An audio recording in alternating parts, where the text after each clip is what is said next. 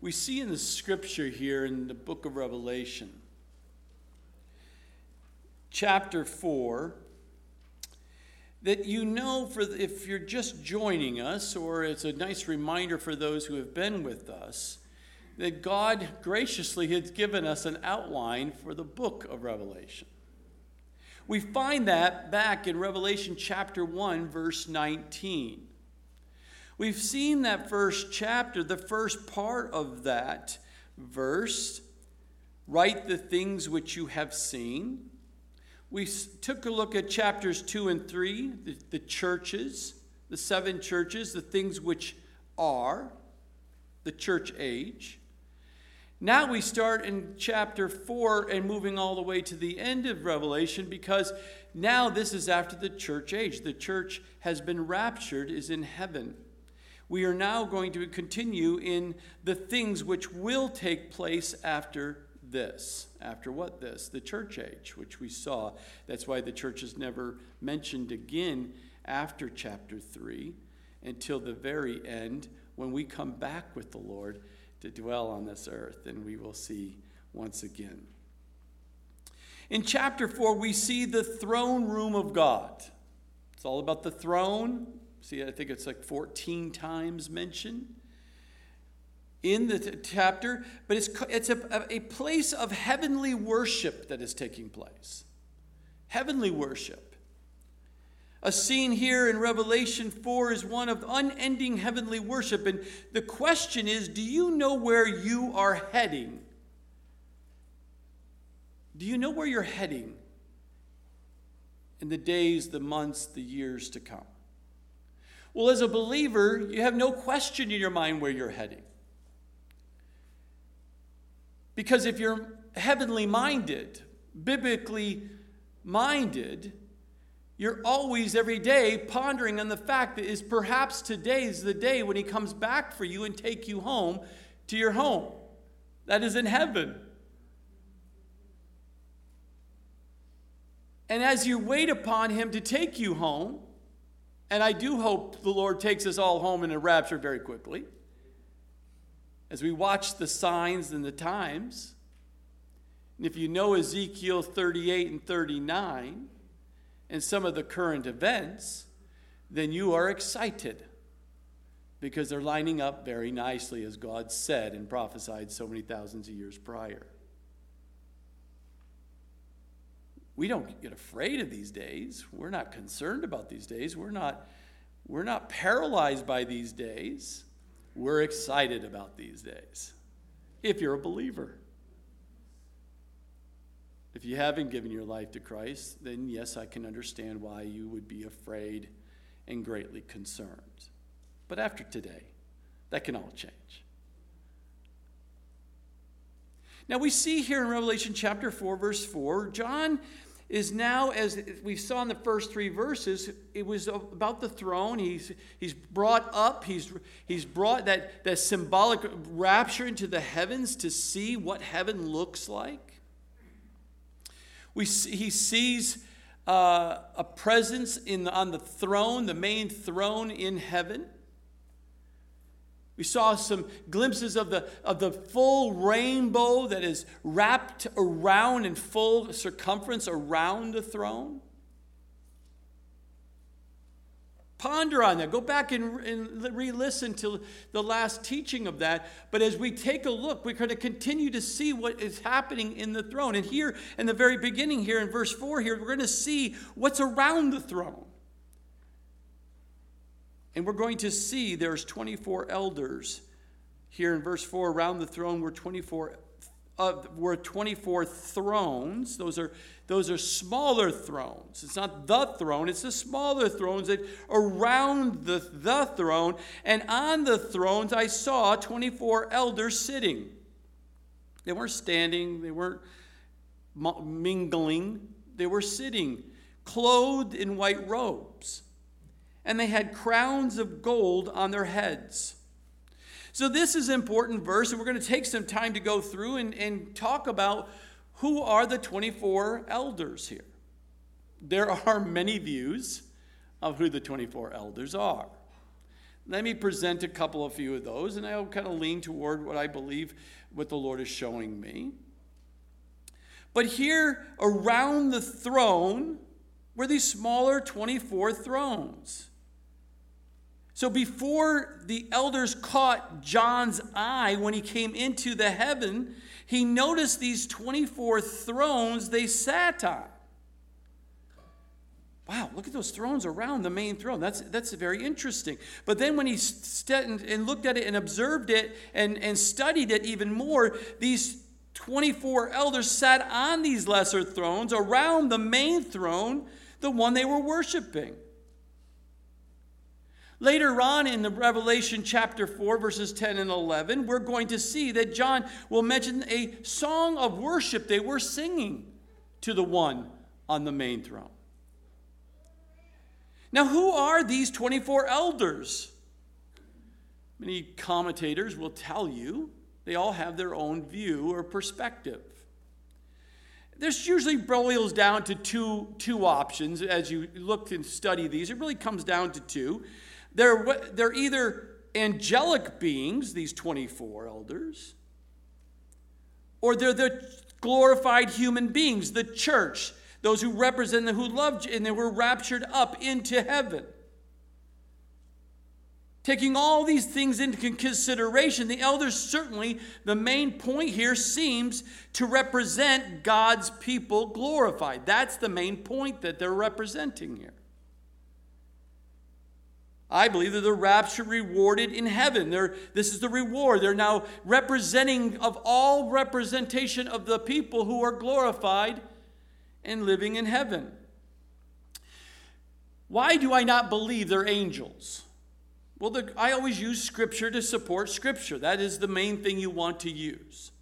I hear the commentators and I hear all the different teachings that go on, but I always go back to what is the Scriptures telling me that supports Scripture? So, why I do not believe it's angels that are highly unlikely is because angels are not ever shown in the Scriptures being enthroned. They're never shown to be ever crowned. And they're never shown to be ever numbered in the scriptures, Hebrews 12 22.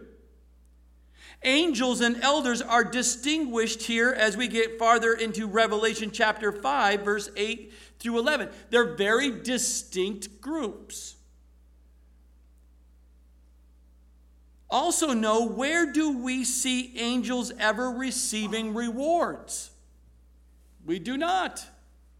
So, as we see these 24 elders and we talk about the fact that they are clothed, they're sitting amongst the, uh, the, of the main throne, we see they have crowns of gold, there, there's rewards and all that. Angels do not have any of those descriptions. So, I don't see how we can depict that those are angels. Now, from an elder's, I believe these represent the people of God, especially in, in, even in the Old Testament, gives a word picture for us of how this plays out in First Chronicles ch- chapter 24. We read there in chapter 24 of First Chronicles, a Jewish believer would instantly remember the 24 elders that are talking about that were appointed by King David to represent the entire Levitical priesthood. He divided the priests into 24 groups or orders, each order to serve for two weeks at a time in the temple that Solomon was to build. And it's these 24 elders met at the temple precincts in Jerusalem. The whole priestly house was represented. This is a symbolic to the 24 elders I see as we look into this heavenly view. Many believe that you will look at the temple, you look at the, uh, the, the, the, the, the sanctuary. It's a depiction or a picture from a heavenly scene on earth. Now, in Revelation 5, verses 9 and 10, it says the 24 elders sang a song of praise to Jesus, and they cried out. What did they cry out? For you were slain and have redeemed us to God by your blood out of every tribe and tongue and people and nation. Again, that's why I do not believe it's angels. It is representation of God's people because angels are not redeemed. We're redeemed. You've been redeemed. That is why we sing. That is why we will be glorifying God because you have been redeemed. That's, that's an amen. That's a hallelujah. That should be making you very excited. If you're a born again believer, you've been redeemed. You will be in this heavenly scene and you will be worshiping God who's on the throne. Wow. See, in this passage, the 24 elders clearly spoke as representatives of all God's people, of the great company of the redeemed. The 24 elders can refer to the what many believe, and I lean toward that, is that these 24 elders representing all of us who have been redeemed, and the 12 patriarchs that represented the 12 tribes, and the 12 apostles, because of each one of the 12 gates into the New Jerusalem, has a name of one of the patriarchs on it. And each of, of the names on the foundation of this has the name of the apostles. We will get to that when we get to Revelation chapter 21. So I have a leaning the fact that the 24 represents the 12 patriarchs and the 12 apostles. Judas is out, Paul's in. That's what I believe. And they are representing the Old Testament, New Testament believers here in heaven, all those who redeemed and believed. See, if this is the case, the 24 elders would be uh, symbolized as God's people for eternity or in entirety. And they are all right here, we see in the scripture, clothed with white robes. And they had crowns of gold on their heads. See, the white robes and crowns of the elders seem to indicate they are indeed human beings. Now, someone would come back and say, Well, I, Pastor, I can see angels have white, clothes, uh, white robes as well, you know. You, you know the scene at the tomb. I got that. I, I, I, I'm with you. I'm jiggy. But understand that the angels are sometimes presented white robes or garments. We see that three times, four times in the New Testament. But saints also have white robes. What do the white robes indicate? Righteousness. God's righteousness, a purity, has been placed upon you and I. That is why we will be wearing white. However, we never see angels crowned, but believers will be. We see that in 1 Corinthians 9 25, 2 Timothy 4 8, and especially 1 Peter 5 4. Therefore, redeemed, glorified men and women, you and I, sit enthroned with Christ on these lesser thrones to be sure, these thrones nonetheless are so important. Why? Because they tell you and I what? The truth in Romans 8 17. We're joint heirs with Christ. We're joint heirs with Christ. We are going to be right there around worshiping Christ. It also tells us in 2 Timothy 2:12, we will reign with him. We're right there with him. He will not only be in the joint heirs, but we will be reigning with him, especially when he brings us back to this earth to reign over this earth. I don't know about you, but I'm excited about that. Does it matter what I'm going to be doing? No, I know just know it's going to be good.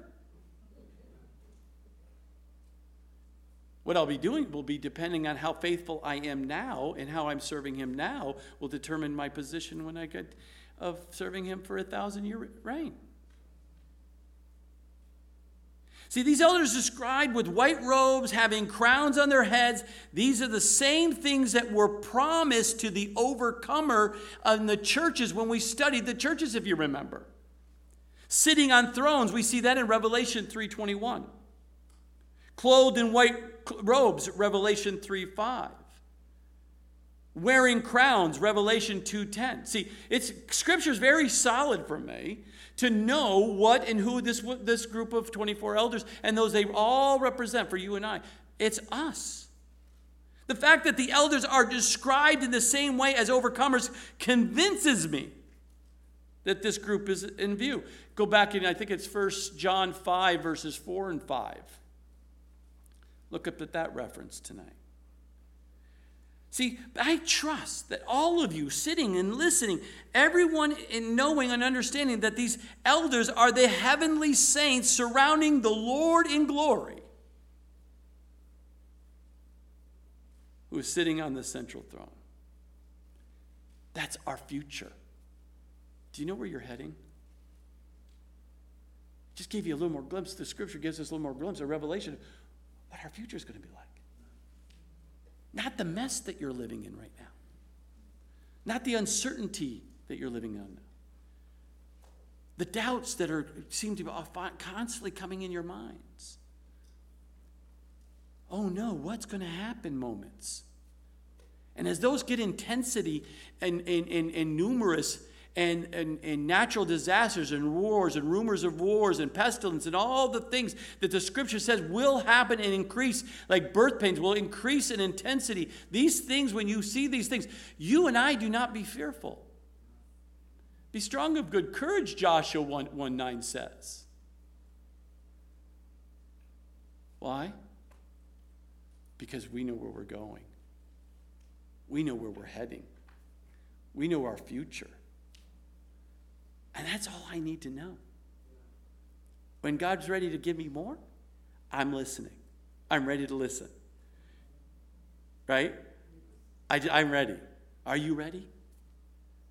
Because we need to be ready, my brothers and sisters. We don't have anything to fear. We can be filled with joy and peace from our Lord through all of these circumstances that we're living in. Remember, this is just a vacation gone bad. We're going home soon.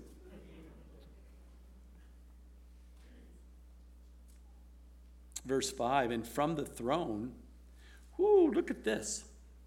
This is John's view, right? John is seeing this. He's like, wow, look at these 24 uh, thrones uh, surrounding the main throne. Look at these 24 elders and the, the, the, what's going on here. But look what's happening in this scene. It's from the throne proceeded lightnings and thunders and voices. A lot of people say, oh, I can't wait to go to heaven and just sit there and it'll be, mm, there'll be calm and peace and there'll be no sound. No one will be talking. Are you kidding me? There's fireworks. I mean, there's, there's fireworks going on. There is worship. People are worshiping, and angels are worshiping, and we're all worshiping at the top of our lungs. But John sees here, Apostle John says it precedes lightnings and thunders and voices. Seven lamps of fire were burning before the throne, which are the seven spirits of God. Doesn't that re- kind of bring you back? At least it did me. As you, as you study the Old Testament, you can see playing things out in the New Testament and into the heavenly scene here. But doesn't that remind you of God's presence coming down on Mount Sinai? There was thunders and lightnings and voices, and uh, uh, it was fire, man. God's presence coming down upon Mount Sinai. It communicates what it says here in the scripture. It communicates when John's looking, he says, Look at this awe. Look at this majesty. Look at this power of God. It's a, a, that's surrounding the throne of God. This is incredible view that I'm seeing. Remember, Paul had a, a, heavenly moment. He couldn't even write to it. He couldn't even write it down. There was just, there was a, he, you went to Paul. You went to, you went to heaven. You saw heaven.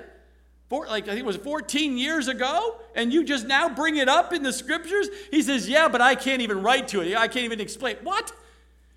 Wait a minute. God did what? And you didn't say anything for 14 years? And people were like, You can imagine. You, you would have done the same thing.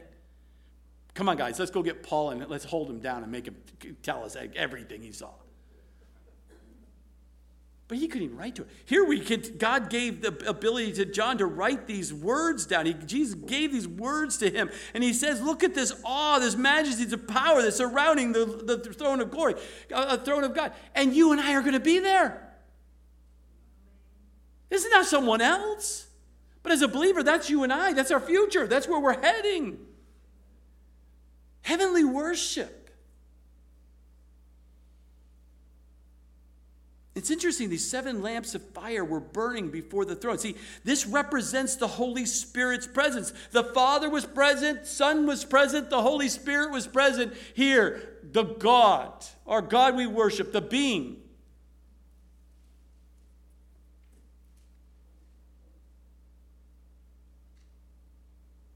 Holy Spirit, the seven spirits that we see when we studied in more in depth. You go back and read, I listened to the, uh, the, the, the teaching on Revelation 1 4, also referencing Isaiah 11 2. This, these seven burning lamps are, they're, they're, if you remember as you study the scripture, we see the Holy Spirit um, reveals himself in a, in a, as a dove in Matthew 3 16 as he came down upon Jesus. And, and, and, and we see also the flame of fire in Acts 2 3. The Holy Spirit said, but here we see there's the, the, the seven burning lamps. And it's an important because the Holy Spirit is not ordinarily visible. You don't see the Holy Spirit. But he reveals himself visibly in, in a form of a dove, in a form of, of fire, in a form of this, in, now in heavenly places, these seven burning lamps. But it is a visual representation of the presence of the Holy Spirit and his complete working. His sevenfold abundance of his power that we talked about back in chapter 1. Now, notice here in the first part of verse 6 here of, of, chapter 4 of Revelation, it says, Before the throne, now we talked about around the throne. Now, before the throne, there was a sea of glass like crystal. Man, what is that going to be like? Is it like a sea? Is it a sea or is it just a, a, a form of a, a, symbolic of a sea? Is it, it, it all I know is going to be crystal, crystal clear beautiful, glistening, whatever it may be, firm, solid, that we're all going to be standing upon as we're worshiping Him.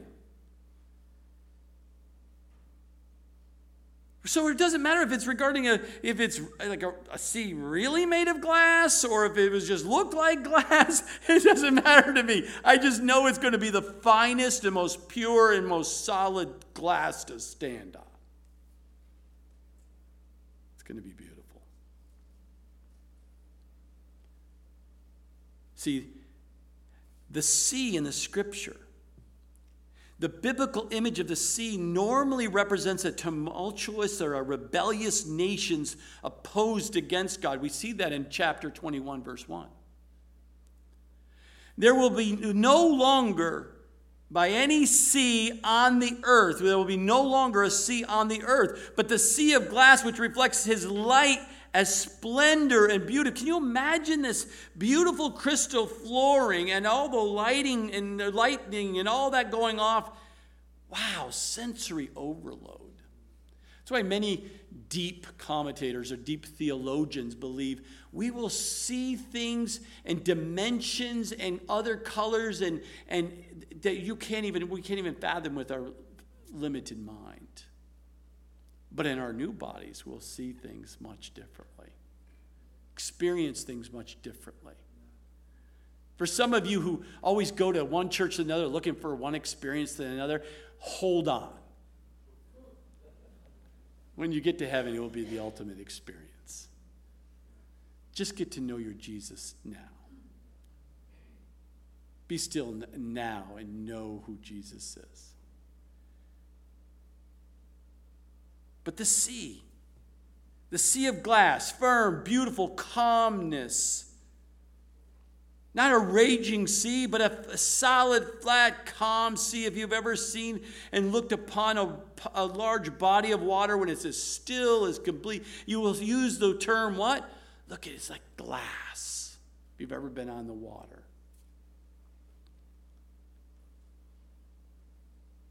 Matthew 6:10 says, "Oh, remember the Lord's prayer of on earth as it is in heaven." Here we see what we're going to see in heaven. Where we're headed. Where we will be heavenly worshiping. And in the midst there in verse 6 in the midst of the throne and around the throne were four living creatures, full of eyes in front and in back. Oh, now we're getting a little bit more interesting. The first living creature was like a lion, the second living creature like a calf, or other maybe in your Bible says ox. The third living creature had a face like a man, and the fourth living creature was like a flying eagle. The fourth living creatures, the four living creatures, each having six wings, were full of eyes around and within. So now you've got some, uh, again, some interesting characters here. We see the comparison here of the four living creatures. Where else do you see that in the scripture about these four living creatures? We see them in Ezekiel. Ezekiel chapter 1, verses 4 through 14.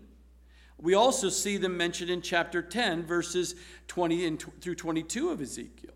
But we understand these creatures to be cherubim, angels, spectacular angelic beings surrounding the throne of God. Satan was once one of these angelic beings.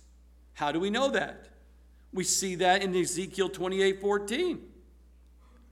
But Ezekiel, or I should say, cherubims, were present at the fall of humanity in Genesis 3, if you remember that. What was their role back in Genesis chapter 3? Do you know? After Adam and Eve chose to rebel against God and not be obedient, they were kicked out of the garden. God said, We must protect these two and all after all those after them from the tree of life. So the cherubim, these these uh, seraphims, were actually used to guard the tree of life. Here they join in the celebration of humanity's redemption. They were in the beginning when humanity went into sin, into rebellion, into uh, separation from God. Here they're now celebrating humanity's redemption back in relationship with God. Cherubim were also prominent in the design of the tabernacle. We see that in that beautiful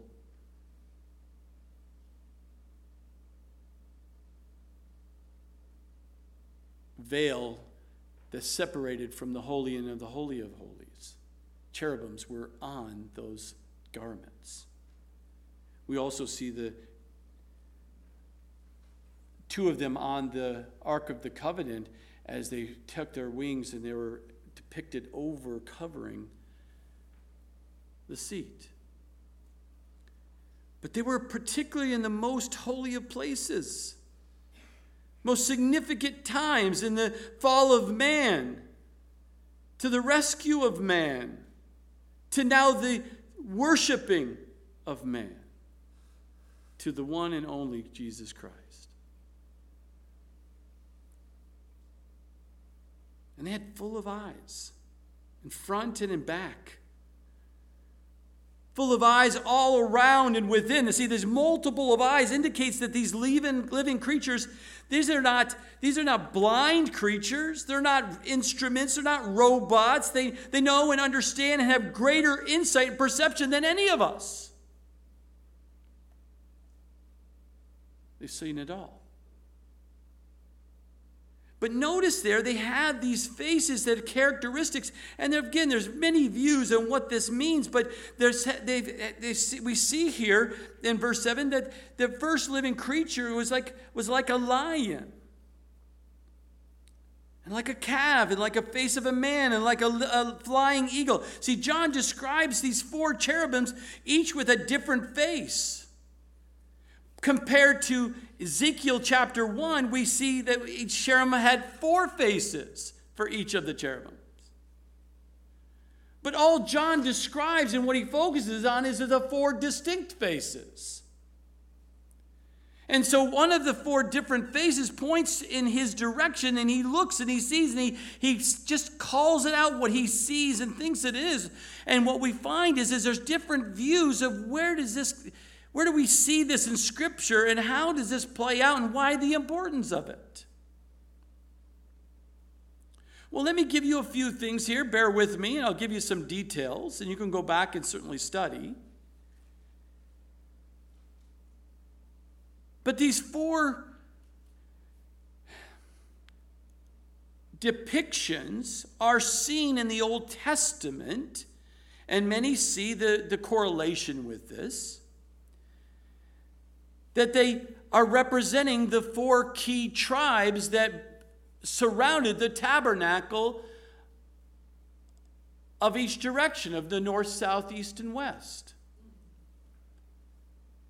That the, these these four groups were are, surrounded the tabernacle in the wilderness. Go back to Numbers chapter 2, read through that.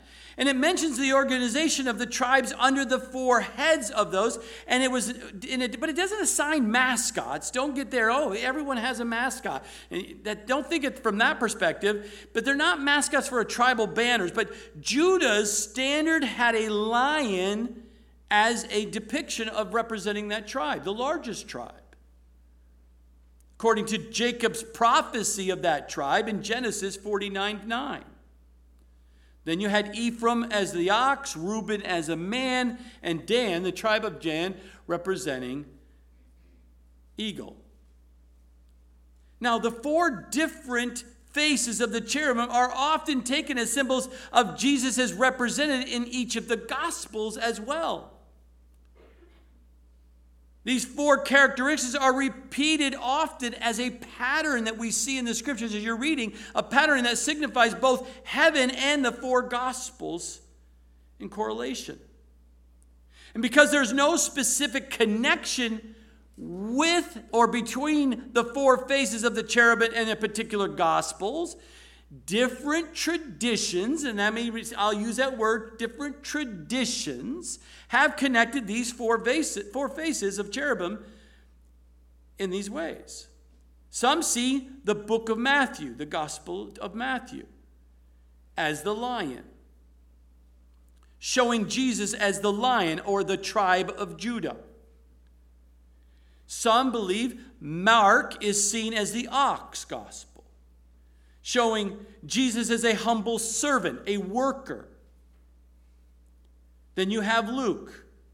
Luke is seen as the man, the gospel, the man gospel, showing Jesus as the perfect man, the second Adam. And then we see the gospel of John is seen as the eagle gospel, showing Jesus as the man from heaven, the sky. And trust me, if you go out there, and probably some of you will, will go out there and Google, you'll get all kinds of other approaches and interpretations. Have fun, be careful. But perhaps it is the safest to say that the four faces are important because they represent all the living creation. I like keeping it simple. The lion is the mightiest of the wild animals. The ox, the strongest of the domestic animals. The eagle is the king of all birds. And man is the highest of all creation. All of creation. They are placed under the throne of glory. Ezekiel 110 to show that no creator or no creator, yeah, that no creature is to exalt himself in this world, and that the kingdom of God is over all. These creatures may be considered the representatives of the whole creation. We have the whole representation of believers, and the whole representation of creation, and God created it all. Man and all creation should be worshiping God, singing, worshiping, honoring, and praising. Now, at the end of verse 8, it says, And they did not do not rest day or night. Well, there's no sleeping in heaven. So I'm sorry to uh, hurt, you know, disappoint you. I can't wait to pass from here and get to heaven. I finally get some sleep. And that's not going to happen.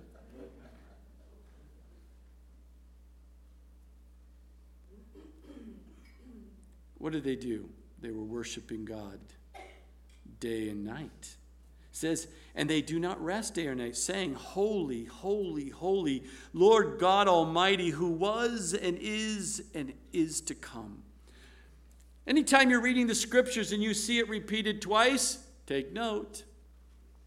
Repeated three times, you better really take note. But why holy, holy, holy here? I believe all of them were worshiping God. Holy Father, Holy Son, Holy Spirit. Holy, holy, holy. They were worshiping the Godhead, the triune God. One being in three persons. See, the cherubim constantly repeated the phrase, Holy, holy, holy. Because God is holy. His holy nature, His holy character is declared from heavens to earth. And they emphasize this because of the fact that there is no other to worship. Holy stands for holiness, it stands for a wholeness. The more you're holy, the more wholeness you become. The more holy you become, the more whole you become. The more holy your family is, the more wholeness your family becomes. The more holy the church body is, the more wholeness we are. Isn't that where we want to be? That you're the, there's a wholeness about you. There's no there, there's a there's a holiness that we want to become more holy. Let god do the work in your life. Forget the past. Forget the past mistakes. Forget these things because jesus christ has saved you. He redeemed you. The father has sent the holy spirit to live within you. And you are now have a ticket one way ticket to heaven Do you know where you're heading? Do you know what your future's like? God gives it to us as believers, as, as children of God. The fam- part of the family. We have it right in front of us. And we're going to be with the angels. Holy, holy, holy, Lord God Almighty, who was and is and is to come. He's always existed. The cherubim declared that the Lord God is almighty. We see it also referenced back in Revelation 1 8. It's the idea of the one who has his hand on everything. And he does have a, his hand on everything. And it's repeated repeated. Who was and is and is to come back in Revelation 1 8 and in now, because it is God's eternal being. It's the meaning of the name of Yahweh, the one we worship. And then we see here in verse 9, 9 through 11, whenever the living creatures, Whenever the living creatures give glory and honor and thanks to him and who sits on the throne, who lives forever and ever. The 24 elders fall down before him who sits on the throne and worship him who lives forever and ever and cast their crowns before the throne, saying, You are worthy, O Lord, to receive glory and honor and power. For you created all things, and by your will they exist and were created. Notice there back in the beginning of verse 8. They don't rest, and they were saying, they were saying with these words. They weren't singing, they were saying these words right here. And now we're in the verse, uh, verse at the verse of end of, of 11, and we see them saying more to their Lord. You are worthy, O Lord. Worthy, what is he worthy of? To receive glory and honor and power from who? All of creation. Why? Because you created all things. We worship you, we honor you, and glorify you because you are the creator. We didn't just happen. This world didn't just happen. And it wasn't just one big boom and it just happened. God purposely created you for a purpose and a plan of worshiping and honoring and glorifying Him. In everything we say and do. Now and when we get to heaven. It happens now and when we get to heaven. See, the worship of the 24 elders is prompted by the cherubim here. Since the cherubim worship God day and night, so do the elders and all those who are there, us present. Because the 24 elders worship, which means to credit worth or worthiness to God. See, the elders are prompting, are showing and crediting God for their own work and reward. What? Everything we've done, the elders are saying, all of the things we've ever done now are only because of what God has done through us. And we're going to be able to, to, to, to, to respond by casting their crowns before the throne.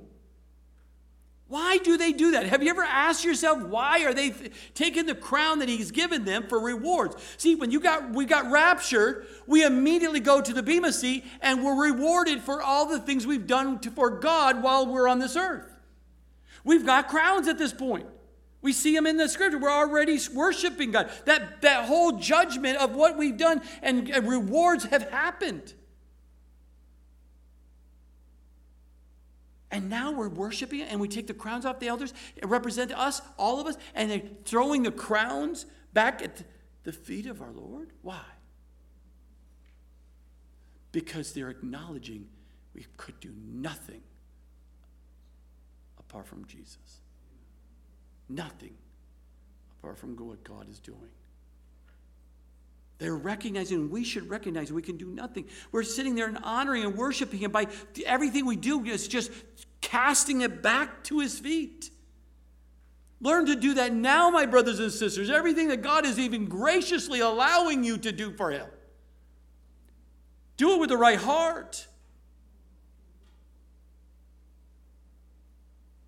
And just keep casting it in front of His feet as a form of saying, you're so worthy. Thank you. I glorify you. See, if you remember, and you know historically what happens, and even in the Roman Empire, the Roman emperor would be over many kings, many kings. And they would come in front of the emperor and they would take their crowns as a king and throw it in front of that emperor. And the emperor would then acknowledge who they are and would show and bring and give back their crown to that king to put it back on to go back out to rule their portion of the, of the land. That is, when you think about these things and you see these imageries that are happening, we're seeing the fact that we just know that you just gave this crown to me, but it's really you that's did the work. It's just the fact that you just used me to do it. And God turns around and it doesn't say this, but you know what's happening. God is just saying, but I freely give back to you here. I've rewarded you of your faithfulness of serving and loving me. how great it will be if we if our bodies end now he takes us home individually now or if we rapture up well done and good and faithful servant enter into the joy of the lord don't you want to hear those words that you're faithful in your love for god and serving god? How do you serve him? Worship him.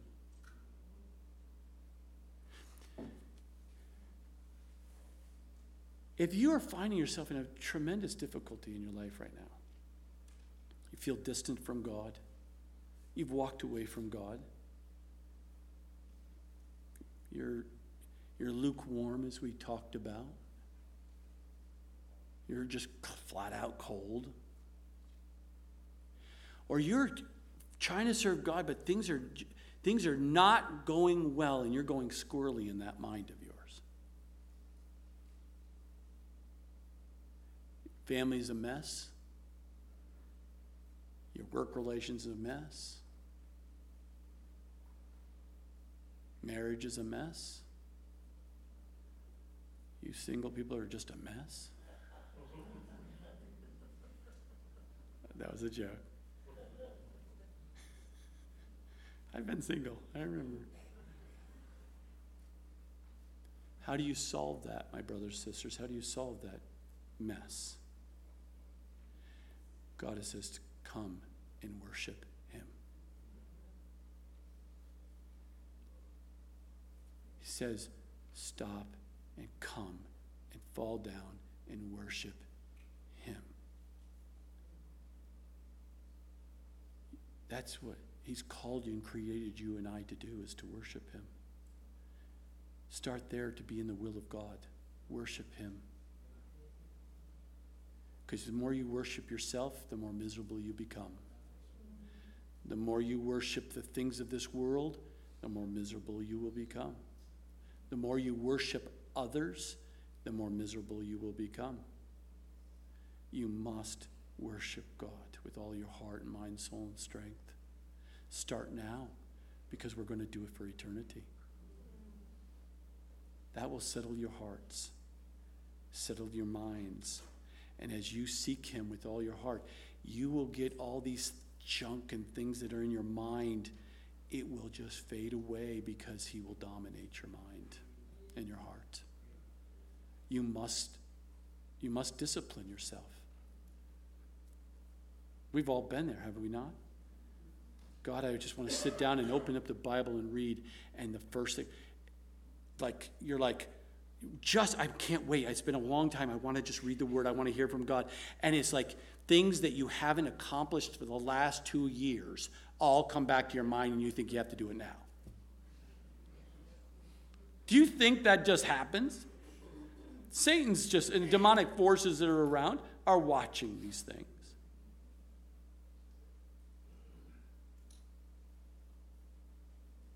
But you have to fight through that because the mind can go squirrely. You have to discipline your mind, bring every thought under captivity to worship Him. You need to fight. Are you with me? This is spiritual warfare we live in every day. You must fight those thoughts because the enemy will get them in and you'll think you will think this is of God and it is not of God. Set your mind on things above. Do you know where you're going? Do you know where you're heading? Yes, you should, because the Bible just says, it's just told us. The Holy Spirit just revealed to us this is our future. And I'm excited. I hope you're very excited because for you were created all, you for you created all things and by your will they exist and were created. It's a beautiful phrase, is it not? Look at Revelation chapter 4, verse 11. Read this with me out loud. You are worthy, O Lord, to receive glory and honor and power, for you created all things, and by your will they exist and were created. Father, we thank you and praise you. And Father, as we come to the communion table, We thank you for bringing about this outward display, this outward demonstration of our love for you to come to the table and to take of this bread and drink of this cup, to remind us of the perfect work you did on that cross for us. Because of you going to the cross and dying for my sin, you've, you've redeemed me, you've set me free. And you've given me the hope of knowing exactly where I'm heading. I'm heading to heaven to be in your presence for eternity. Yes, the story continues, Lord, we know, as we will bring you will bring us back to this earth to rule and reign with you. Rest right now, Lord, in the fact that I'm a child of God because you made a way, because you you live. You rose from the dead on that third day. And I believe. And I pray, Lord, everyone who is listening to my words, believe that truth that you died for them. And that whoever believes in you, your death and your resurrection will have eternal life. And they would too have the destination at hand, eternity bound, to be around that throne worshiping you. And as the eyes are closed, I pray, is there anyone here that wants to give their life to Jesus Christ? They, they heard the Spirit knocking, you're knocking at the door of the heart, Lord Jesus. And they're opening their heart right now and asking you to come in and save them and forgive them of their sins. If there's anyone here that God is speaking to right now, just lift your hand up high enough for me, for me to know who God is touching and speaking into their heart. Anyone will give their life to Jesus Christ right now and to be saved and have that eternal hope. Raise your hand so I can see you. Don't let the enemy hold you back. Don't let the fear, it should be absolute joy to think that you can be saved from your sin.